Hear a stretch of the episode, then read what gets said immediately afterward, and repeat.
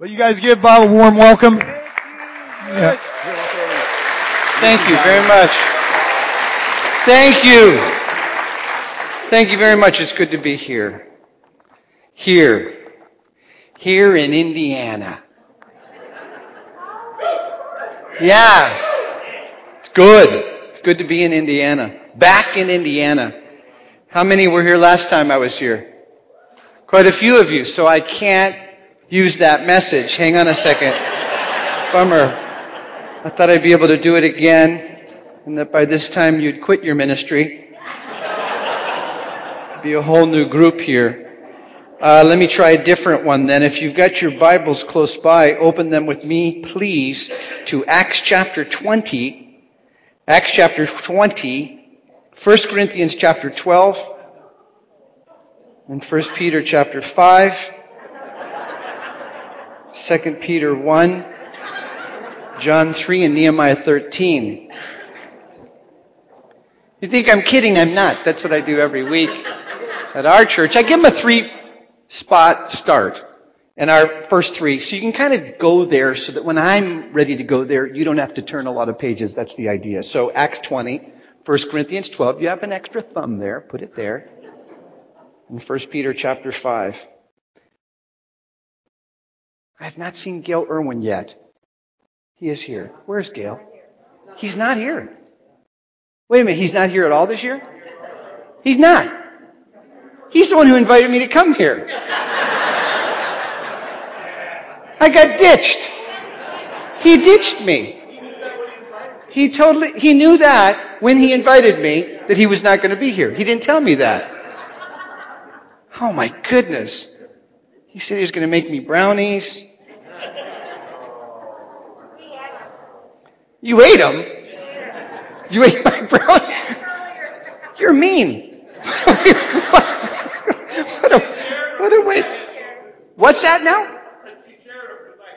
You shared them because he had some too. So everyone had my brownies. That's great. Well, welcome, Bob. Glad to be here. Can't wait to come back. Uh, Hey, let's pray together. Ask God to bless our study. Father, we are so thankful you've given us this opportunity to get away from our regular routine and focus our undivided attention on you.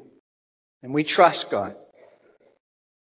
In conference atmosphere, you are so free to speak and say the kind of thing that we wouldn't expect you to hear except for somebody else say it. So I pray, God, that I am that instrument, that tool in your hand to lead and guide us as your Spirit speaks. Lord, help us to hear what you want to say to us, those given the task, those given the charge, those given the opportunity to make a difference. In Jesus' name we pray. Amen. It's called the church rhyme. You know it. Here is the church. Here is the steeple. Open the doors and see all the. You know that. Listen again. People? Yeah, that's supposed to be the priority. The people. The people. The church rhyme doesn't go see the church, open the doors, and let's see the pastor. Although there are times, I think one would assume, that that is the focus. Should be the people I was at an early age taught from my senior pastor. The people, the people, the people, the people. Make them, and I'll quote, the best fed, most loved people. Isn't that the priority. Isn't that the goal? Shouldn't that be the focus? So how do we seemingly get off course? Well, sometimes I think the devil does his best to simply distract us, to divert us away from that pure priority, that faithful focus, that determined goal. And sometimes it's buildings, sometimes it's budgets, sometimes it's programs, sometimes it's property, sometimes it's meetings, sometimes it's meetings, Sometimes it's meetings. Sometimes it's meetings. And you will say, but yeah, Bob, those meetings, aren't they for the people? Are they really for the people? Is it possible that some of those things actually lead us away from the people as we're hoping to meet the needs of the people? I'll illustrate it to you this way. I have a 16 year old son. I have a 14 year old daughter. And they love the theater. They love to go to the movies. Well, when they say, hey, we'd love to go and see the latest whatever it is that's being offered, I know that it appears that I am with them. But I'm not really with them. You see, they're connecting to a screen and I simply sit alongside. And although we're together, we're not really together. You see, I'm doing something for them, but it actually removes me from them. Yeah, it's for them, but it removes me from them, so I'm not really spending time with them. Your call as a pastor, as a leader, as a deacon, as an elder, it's to have this passion for God's people, His people. His passion, well, you know it well, John 3:16, for God so loved the world, he gave his only begotten son. He gave his son. And his son gave his life. If that's not passion, what is passion? Well, I'll give you some synonyms for the word passion. Zeal and fire and obsession and fixation and appetite and mania. Is that how you feel about your flock? Is that how you feel about this church? Is that how you feel about this body? Is that how you feel about this bride? Listen to those words again. You have a zeal, a fire, an obsession, a fixation, an appetite, a mania for the people of God. Really? Come here. Listen, some of us looked forward to this conference to get away from those people. Man, I can't take those, those, those people anymore. So if we could get together, who is we? We is leaders. We who understand those people. And you turn this experience into an us them or a we those. In fact, senior pastors will get together with other senior pastors and discuss problems that only senior pastors have. And sometimes those senior pastor problems have everything to do with those associate pastors. And you associate pastors will get together with other associate pastors and discuss your problems with some of those senior pastors. You elders and deacons well, you'll try to meet.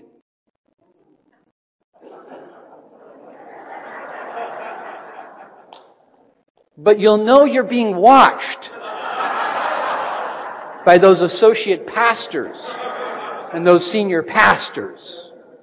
Yes, you determined to get away to discuss them. Those people. Listen, isn't it important for all? If Christ truly did lay down his life for us, and we are called to pattern his example, to see them as he does. So I've given you four words and now an outline form. Let's take a fresh look at this. One, his church. Two, this his body. Three, this his flock and four, this is bride. Yeah, the church, that's what it's called. It's Acts chapter 20. Draw your attention to verse 27. We read, For I've not shunned to declare to you the whole counsel of God. Therefore take heed to yourselves and to all the flock among which the Holy Spirit has made you, and please note the word overseers, to shepherd the church of God, which he purchased with his own blood. For I know this, that after my departure, savage wolves will come in among you, not sparing the flock. Also from among yourselves men will rise up, speaking perverse things, to draw away the disciples after themselves. Therefore watch and remember that for these three years I did not cease to warn everyone day and night with tears. Pause right there. Your attention, please. Focus more finally. In verse 28, the word is overseer. Overseer. I'm an overseer. You can circle the word close by. I'm simply in charge. I've been given a trust. I must be accountable to this responsibility because someday I will stand before God and He'll ask me to give an account for how well I did this overseeing of the church. Circle the word for church. It's that word ecclesia. Ecclesia. The called out ones. Now stay with me on the thought. There are people that are going to come into your church. You oversee them as they are being equipped to be called out. Wait a minute. I thought they were being called in. You mean to tell me they might be called out? Yeah, they're called out of the world. Listen to this. They also may be called out of your fellowship to do the thing that God called them to do. Now, you're happy when they're called into your church. You want them. Yes. Not just to oversee, but sadly in some cases, to own. They're mine. Those are my sheep. And what causes great consternation and great frustration in the most of us is when somebody approaches us after a service say, hey, pray for me. I'm thinking I'm going to go out and you can't leave. Not you. There are plenty of people here in this church that I don't mind leaving. but not you. No, no, no. I don't want you to go. I was just now starting to build. Come on, man. Right now, without you. It's just my wife and kids. We have to build the church together. You're my deacon, you're my elder, you're my Sunday school teacher, and my worship leader. Listen, that's how it was in the early days for Calvary Chapel, Fort Lauderdale. And when Pastor Fidel Gomez, my associate, my compadre who traveled the United States with me, determined after five years it was time for him to go and start another Calvary. No! At the same time, a worship leader who is a transplant from California determines it's time for him to go back into business all the way to LA. He came from LA. What are you doing, Randy? No, no, no. You guys don't understand. I have this vision. I'm on a mission and you're a part of it. Now stay with me. I was called out of a church. I was called out of Calvary Chapel, Las Vegas to go to Fort Lauderdale and start a church. So it's okay if I'm called out, it's just not okay if someone else is called out.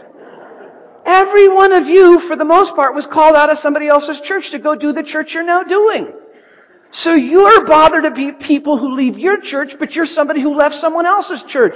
Shame on you for shaming someone else. Oh, it's okay when you do it.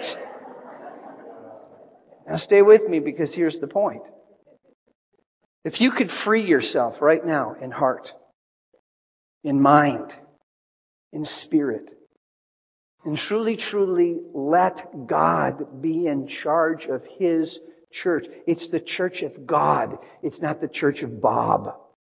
What happens? Well, something happened in the text. He said, you know, here's my joy. My joy was that I was able to present the full counsel of God. I didn't ever have to worry about the content of my Bible study because I was never teaching you things to somehow hold you or harness you to do my will. I simply didn't hesitate to, deliver the whole counsel of God so you heard the whole counsel of God and with the whole counsel of God, God continued to grow you and mold you and shape you. Isn't that how it's supposed to be? But if in fact you're worried about somebody staying in the church or being with you, do you not sometimes adjust things in a certain way so that they'll stick around and they won't be offended? Now watch it as well. He says, I'm telling you the truth because I want you to hear the truth. I don't know where God's going to call you. But that truth is so transforming, it's bringing me out of the church it brought me into.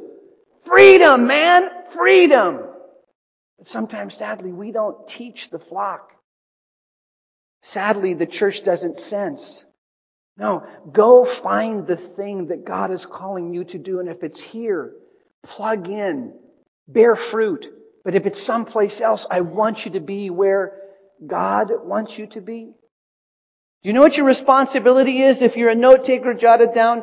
2 Peter 1 and 10. Listen to the way this reads. Therefore, brethren, be even more diligent to make your calling and your election sure, for if you do these things, you'll never stumble. Are you assisting the body of Christ, the church that you've been entrusted with? Are you helping them make their calling and election sure?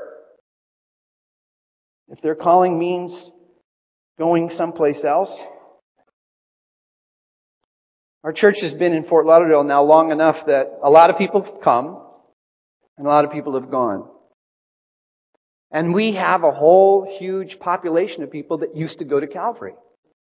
So it's not uncommon for me to be at the grocery store. Hi, how are you? Hey, Pastor Bob, how are you? I used to go to your church. Used to go. Thanks for the encouragement. What did I say? What did I do? What, what, what? Tell me, please. Maybe I can adjust it. Oh, no, no, no. It's that other church, you know. So and so's got a really great thing going on for the youth, and it's really cool. And here's what I'll say. Are you growing? Oh, you know I am. Well, praise God. I'm, I'm,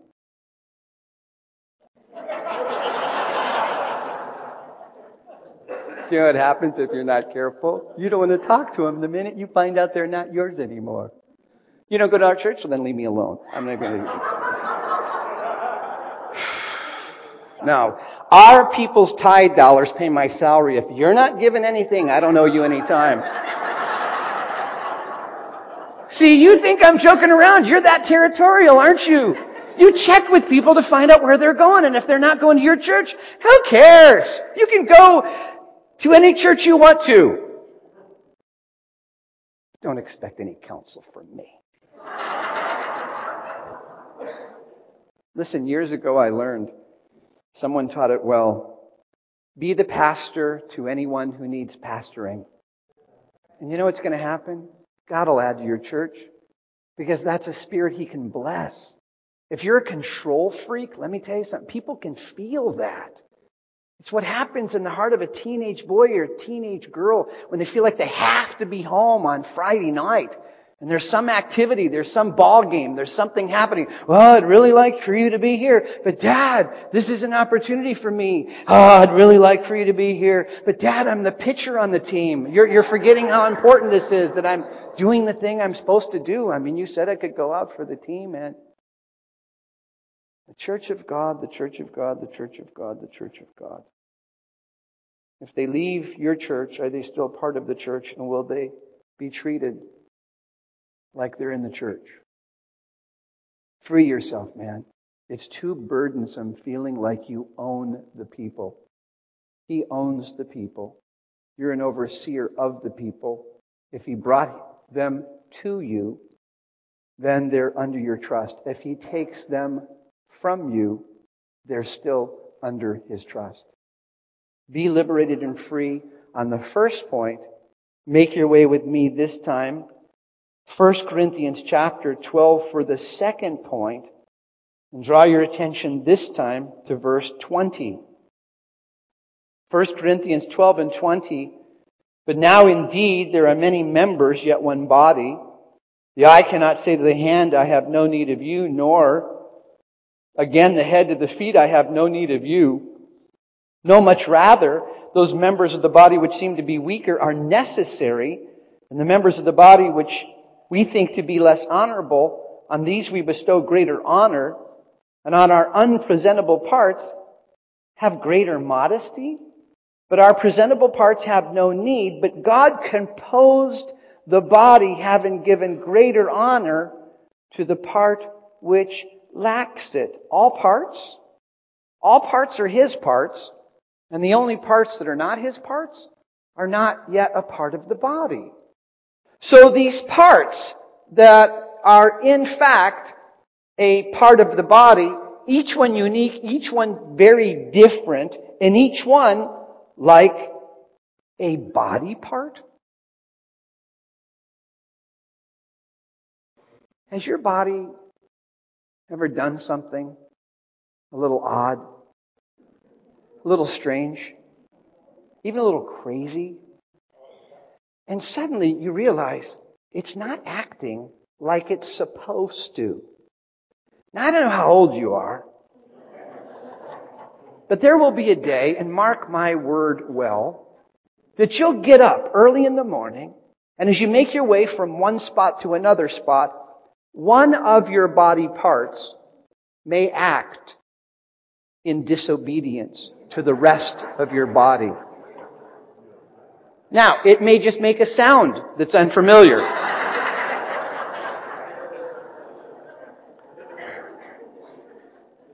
It may be that there's a crackling noise, a popping noise. It may be that it's just moving more slowly than it normally does. And you say the next day, the craziest thing happened last night to my body. Really?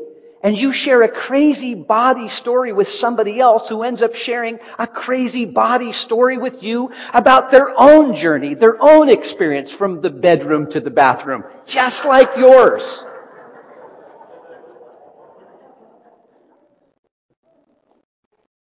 Do you wish that your church was just filled with perfect people?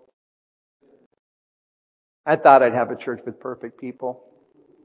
You know, all the people that are really good tithers, been married for 15 years, got very obedient children, work regular jobs, need no counsel, people who think I'm great,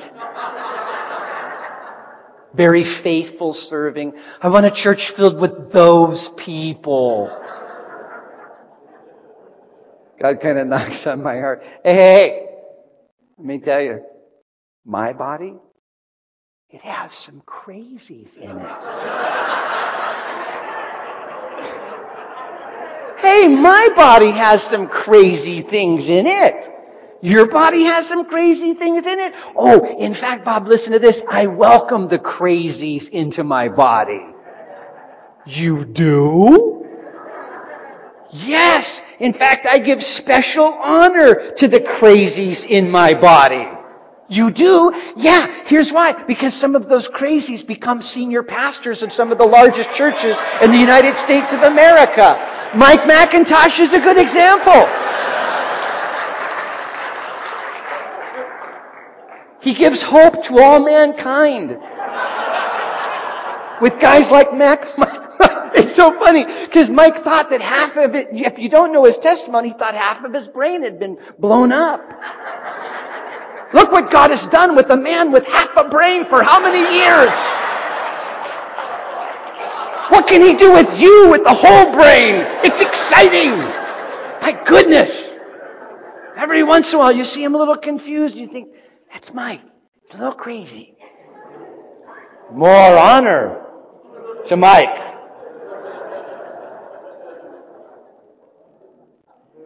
Probably about eight years ago, I was uh, trying to stay in shape, and I was at our football team's gym on our property. And I was on the bench, and I was you know, and sometimes I'll try and psych myself up.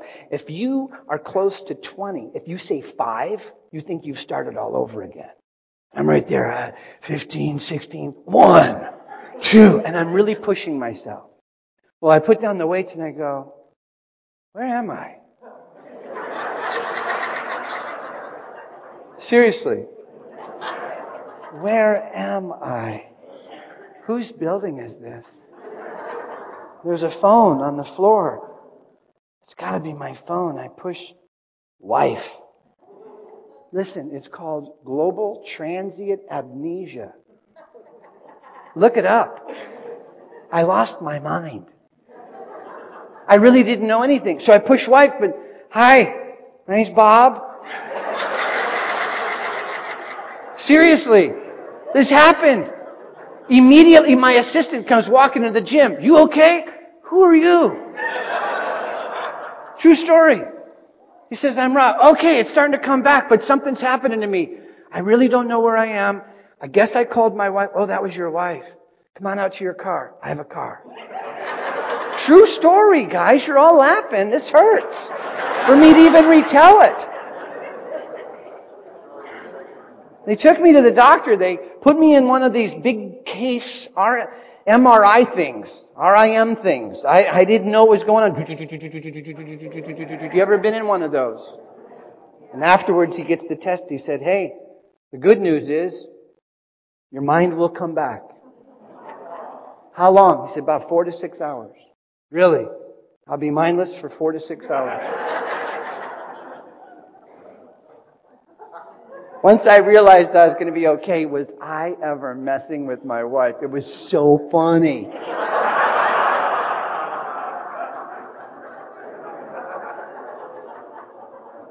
I would say things like, so I'm a pastor of a church, right?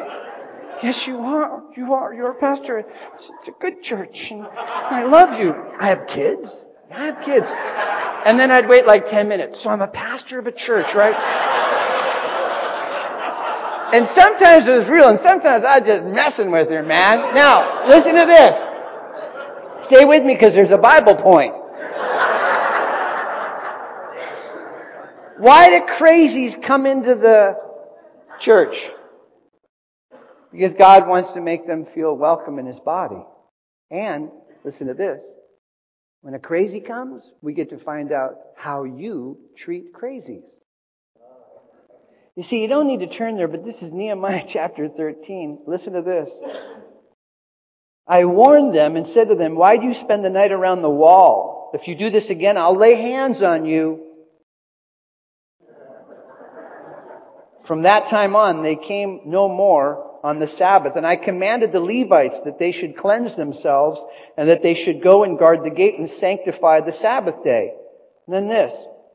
In those days also saw the Jews who had married women of Ashdod, Ammon, and Moab, and half their children spoke the language of Ashdod and could not speak the language of Judah, but spoke according to the language of one of the other peoples. So I contended with them, I cursed them, struck some of them, and pulled out their hair and made them swear by God saying, you shall not give your daughters as wives to their sons, nor take their daughters for your sons or yourselves. That's Nehemiah. Now if you don't know where that's at, you're going, come on, you're just making this up. That's the Bible. Nehemiah 13 and 25. Somebody's making them crazy in the church. They're crazy. Look how they're behaving. So, you get crazy, Nehemiah?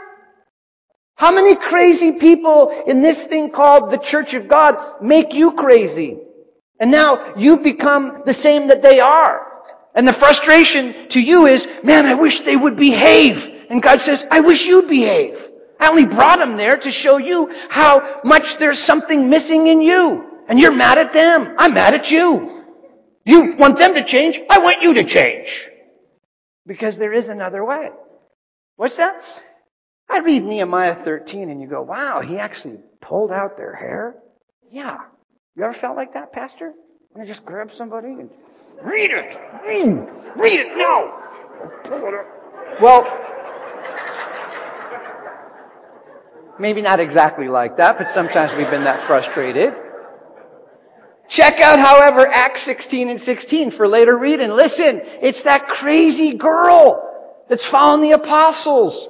And what does he do? He gets mad and he gets bothered. But how does he handle her behavior? Listen to this, 16 and 16. Now it happened as we were in prayer that a certain slave girl possessed with a spirit of divination met us, who brought her masters much profit by fortune telling. This girl followed Paul and us and cried out saying, these men are servants of the Most High God who proclaim to us the way of salvation. And she did this for many days, but Paul, greatly annoyed, turned and said to the Spirit, I command you in the name of Jesus Christ to come out of her. And he came out that very hour. What happened? When there's crazies in the church, they either make you crazy or they reveal that you have the Holy Spirit of God in you, helping them not be crazy anymore.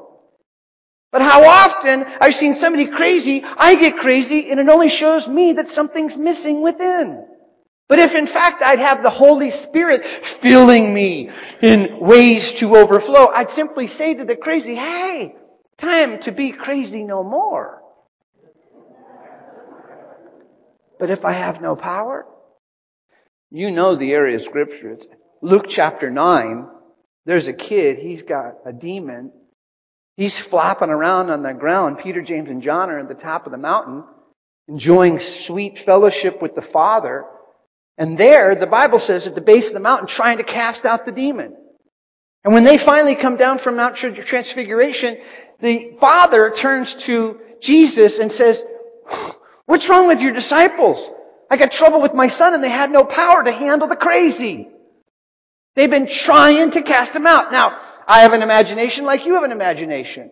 And I can see the disciples trying to cast out a demon, and there they are. Uh, get out!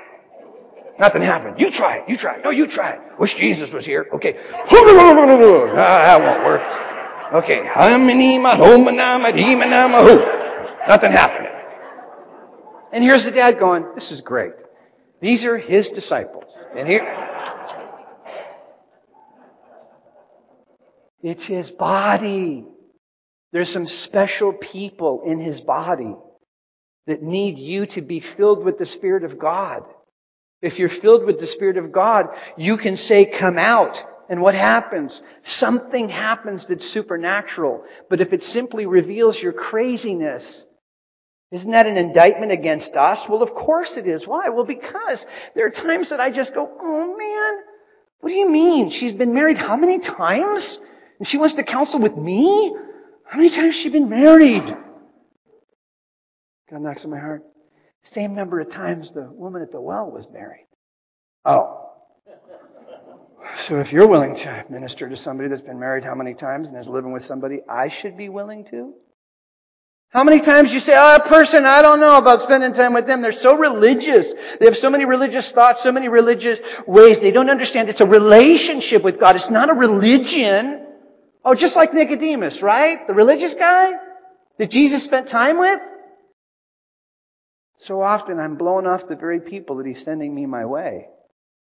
Come, Bob, be filled with the Spirit. Use my power. And watch and see what happens when I when I call someone out who used to be a crazy, and you have the joy of saying, yeah, you know what? There was a time they were a part of our, here's the third word, it's flock. Go with me to uh, second, first, first Peter, first Peter 5. Most of you know this, but let's take a look at the context. Uh, 1 Peter 5, and in the first verse,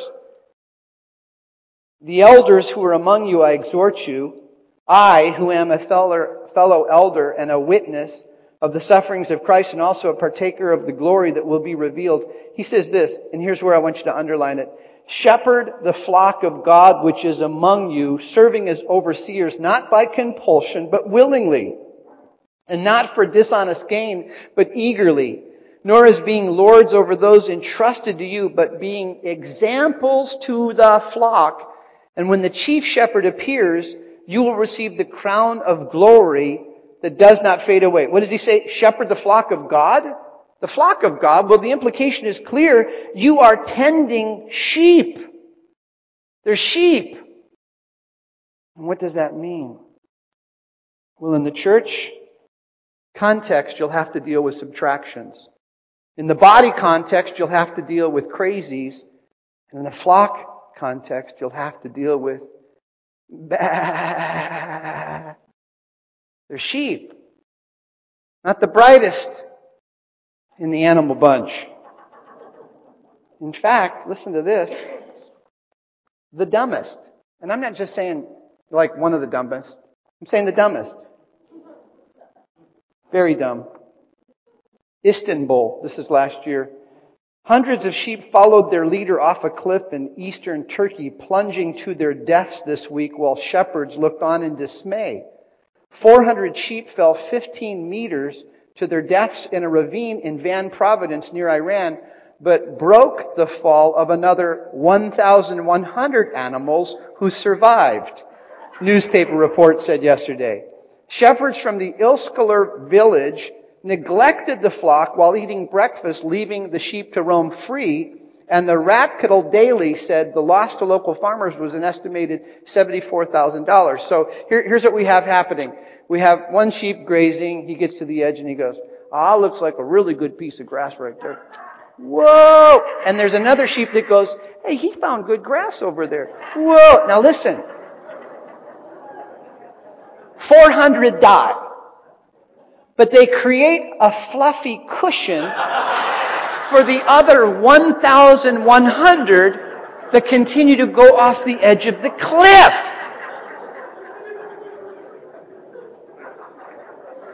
Now you think one of them would pick up on it at some point in time, you know? A thousand sheep led. But, but here's the funny thing. It wasn't that the sheep were so dumb. The shepherds were just as dumb because they're having lunch. It's getting quiet.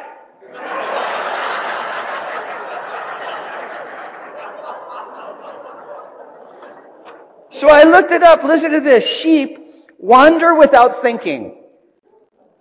Don't, don't, write it down. They wander without thinking. You've got people in your church that are involved in some strange things and you go, what were you thinking? I wasn't. I'm just a dumb, wandering sheep is what I am. Sheep have limited vision. They can't, literally, they can't see beyond the flock. So if you're far away going, I'm casting vision, I don't see it.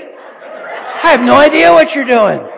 I can't see that far. Listen to this. They don't digest their food while standing up. You have to make them sit down. If they stand up and they just keep on eating, they get gas and they get big and big and big and big. I won't go any further than that. Listen to this. Sheep will follow bad leaders. It's not like there's a wolf in the crowd, it's just another sheep. And he's bad. And they follow him and they go, we don't know. He's a sheep. He's not a wolf. We're just, we don't know that he's bad in the sense that he's got a disease. He's sick. He's got bad feet. He's, they don't fight back. In fact, I found this fascinating. You know, they're defenseless. They have no defense mechanism. So what does sheep do when a wolf shows up? Like, here comes the wolf. Wolf goes, I'm looking for something to eat. And they go, hey, let's huddle together. You make a bigger target that way, don't you? Yeah, we'll stay really tight. All of us together so that for sure he can get a meal. They can't swim. I, I started looking at all these sheep issues. And I realized, you ever, you ever have somebody in the church do something really dumb and you go, that was really dumb. Yeah. They're sheep. You ever do something really dumb? You're sheep. You're sheep. I'm a sheep. We're all sheep. So here we are, like a real conference for dumb people. We're all trying to get smart.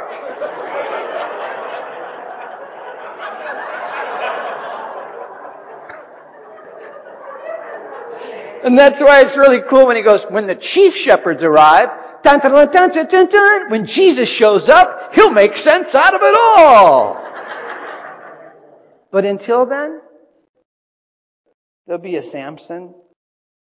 There'll be some sons of thunder. There'll be a Moses. Did you realize there are no real Bible heroes? Do you realize even the people that you think are heroes messed up in some way that's really kind of embarrassing? Moses, he gets so mad, he, he won't speak to the rock, he just strikes it. It keeps him out of the promised land. You think of Samson, the real big warrior guy that just blows it so bad. For 40 years, he's doing really good judging Israel. And at the very end, he kind of just so embarrasses himself. He's like a, a suicide, homicide kind of a, I'll kill them while I kill myself, and that's my prayer. And you're going, ah, never thought about it that way. Noah got drunk after the ark thing, ends up naked, I never saw a Sunday school picture of drunk Noah. Look what I colored, Mom! Noah's naked. No, we all see him on the boat waving from the top with a giraffe sticking his head out. Hi, guys, I'm Noah. In one more chapter, I'll be loaded. it's like, you never.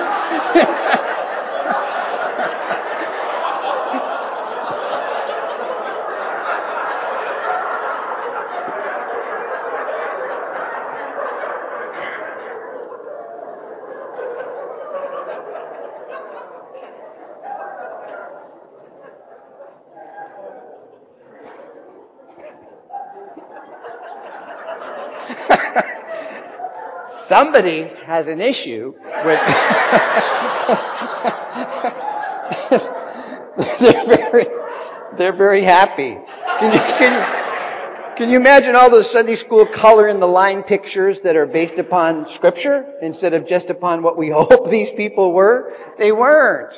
There's only one hero in the Bible. His name is Jesus. Everybody else is a failure. The book is to help all us failures see that there's only one answer and his name is Jesus. But even when I look at really good guys, they're good, but they failed like the rest of us. I'm not any better. Nobody's any better. It's level ground at the cross. And when you realize that, you go, you know what? I'm just caring for people who are going to make some really dumb mistakes. And I've made some mistakes. And stop putting yourself there and putting them there. Don't do the us them thing. You're one of them. I'm one of us. And it's his body and it's his church and it's his flock. And fourth and finally, it's his bride. Go with me to John chapter 3. Let's take a look at this. And I didn't mean to say it like that. Go with me to John chapter 3. I'm like, I'm like tense now. yeah. Come on, you dumb sheep. Get to John 3. Let's wrap this thing up. There's a bonfire happening. I want to roast a marshmallow.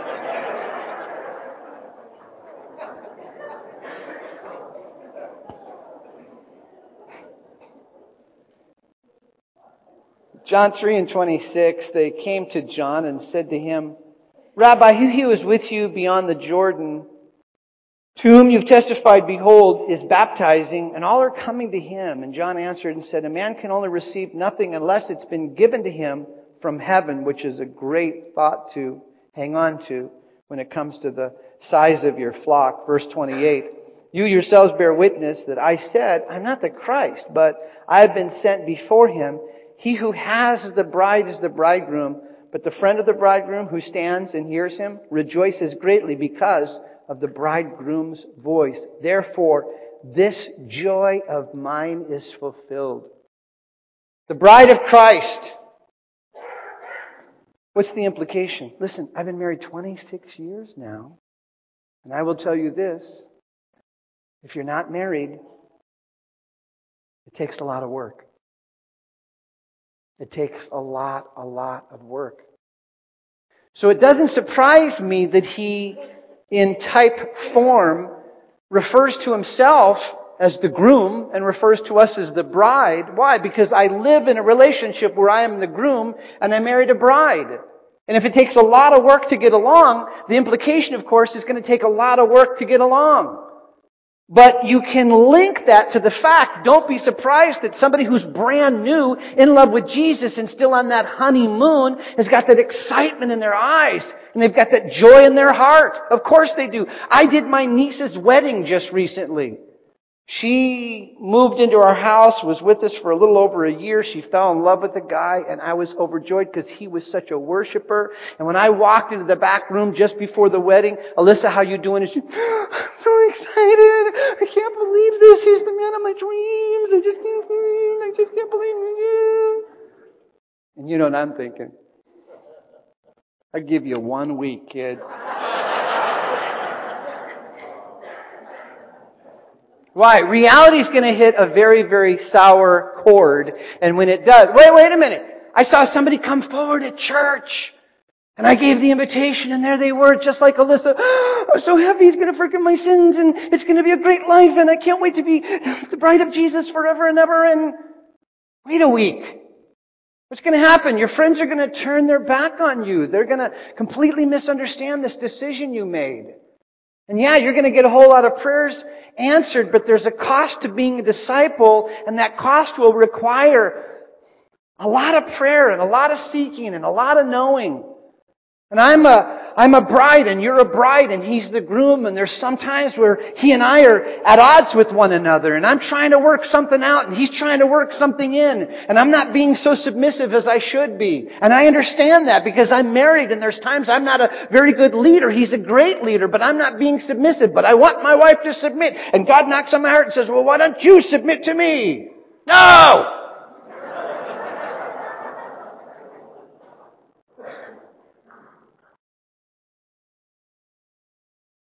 I don't like roller coasters.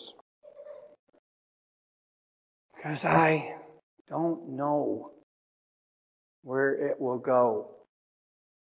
Like, and there's that excitement. But then when it comes down and it rips you to this side and rips you to this if it would just be like, na na na na na na na na lazy river, bum. Roller coasters are designed to just twist you in and twist you out. My life with God has been a little bit more like a roller coaster ride. There's been some high heights And there's been some very surprising turns. And there's been some, I don't know if I want to stay in this relationship. Bob, I don't think you can say this. You're a pastor. Don't, don't, don't, don't do that now. Now I'm going to do that now. Why? Because there needs to be that raw honesty from me so that you can see. It's okay to say, there have been times I've wondered. You know, every once in a while where you go, you know, I, not, not so much my Christian faith, but the ministry itself. Well, if I'm working through my issues with him, then there's somebody in the church working through their issues with him. And if you're somebody who understands the relationship between a bride and a groom, then you also, all the more so, understanding the relationship between a bride and a groom. Because I have learned not to expect expe- perfection from my wife. She doesn't expect perfection from me. And that's where the illustration stops. Because I can expect perfection from him. It's just that he doesn't expect perfection from me. He still calls me to it, but it's not something I can easily deliver. Now here's what will happen if you really get the study. If you really get the study, you're going to go, you know what? I'm pastoring or I'm caring for a church. There will be subtractions and I'm actually somebody who's supposed to help people get to the goal and sometimes my freedom to encourage somebody to find their place is going to liberate my own burden from thinking I own them. When it comes to them being the body, I have to acknowledge every once in a while it'll be the craziest thing in the world, the way they behave. But because my body also too, sometimes very crazy, I will accept them and see them still very much as a part of the body. The flock, yeah, every once in a while somebody's going to do something really, really dumb. In fact, I've discovered that one of the dumbest things people can do is sin.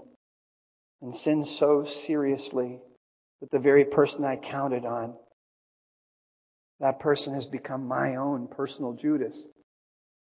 I can't believe they've betrayed what was a confidence and an opportunity and a privilege to be a part of that inner circle. But I, I, I know that that's being a sheep that's led astray. And when it comes to a bride, I realize it's going to take a lot of work, but if I'm willing to work this thing out and he's willing to work this thing out, well then I'll try and be the best that I can be. And what happens? Well, stay with me and here's where we close. With every one of these expressions of who it is that you care for, God is giving you a chance. Personally, He's giving you a chance to become more of all of these things that He's called you to be. I'm of the opinion, and some of my greatest growth has come through some of my greatest pain. And you would have no idea, except that you're able to compare your pain to some of my pain and say, I think I get it. Great opportunity, great responsibility, and yes, the chance for you even this week to get away from that routine and say, God, maybe I've been expecting too much out of so and so. Maybe I didn't forgive them as quickly. Maybe maybe they're just a lot like me and it has nothing to do with them. It has to do with something you're trying to tell me about me, and I just didn't think it was about me this time. I thought for sure it was it was them. Someday we're going to hear the sound of a archangel and the sound of a trumpet, and we're going to all get together. And I said it in the body of the message, but I'll conclude with the thought that we'll be with him. And I really want to hear him say, Well done, good and faithful servant. But I think the only way that I anticipate that is realizing that this thing called the ministry, um, it really is a ministry. It's a ministry to me and then through me. And I can't miss the to me because that's what this time is all about. Father, we thank you so much for the chance for you to minister to us. We pray that with worship and conversation, we're ministering to you. And we ask God that when we return to the flock, the church, the body, the bride, that we will see with fresh eyes our calling. May we be found faithful. In Jesus' name. Amen. Amen. Hey, uh, you heard the announcements. I am given the charge to dismiss you. So go forth and burn a marshmallow in Jesus' name. Amen. Very good.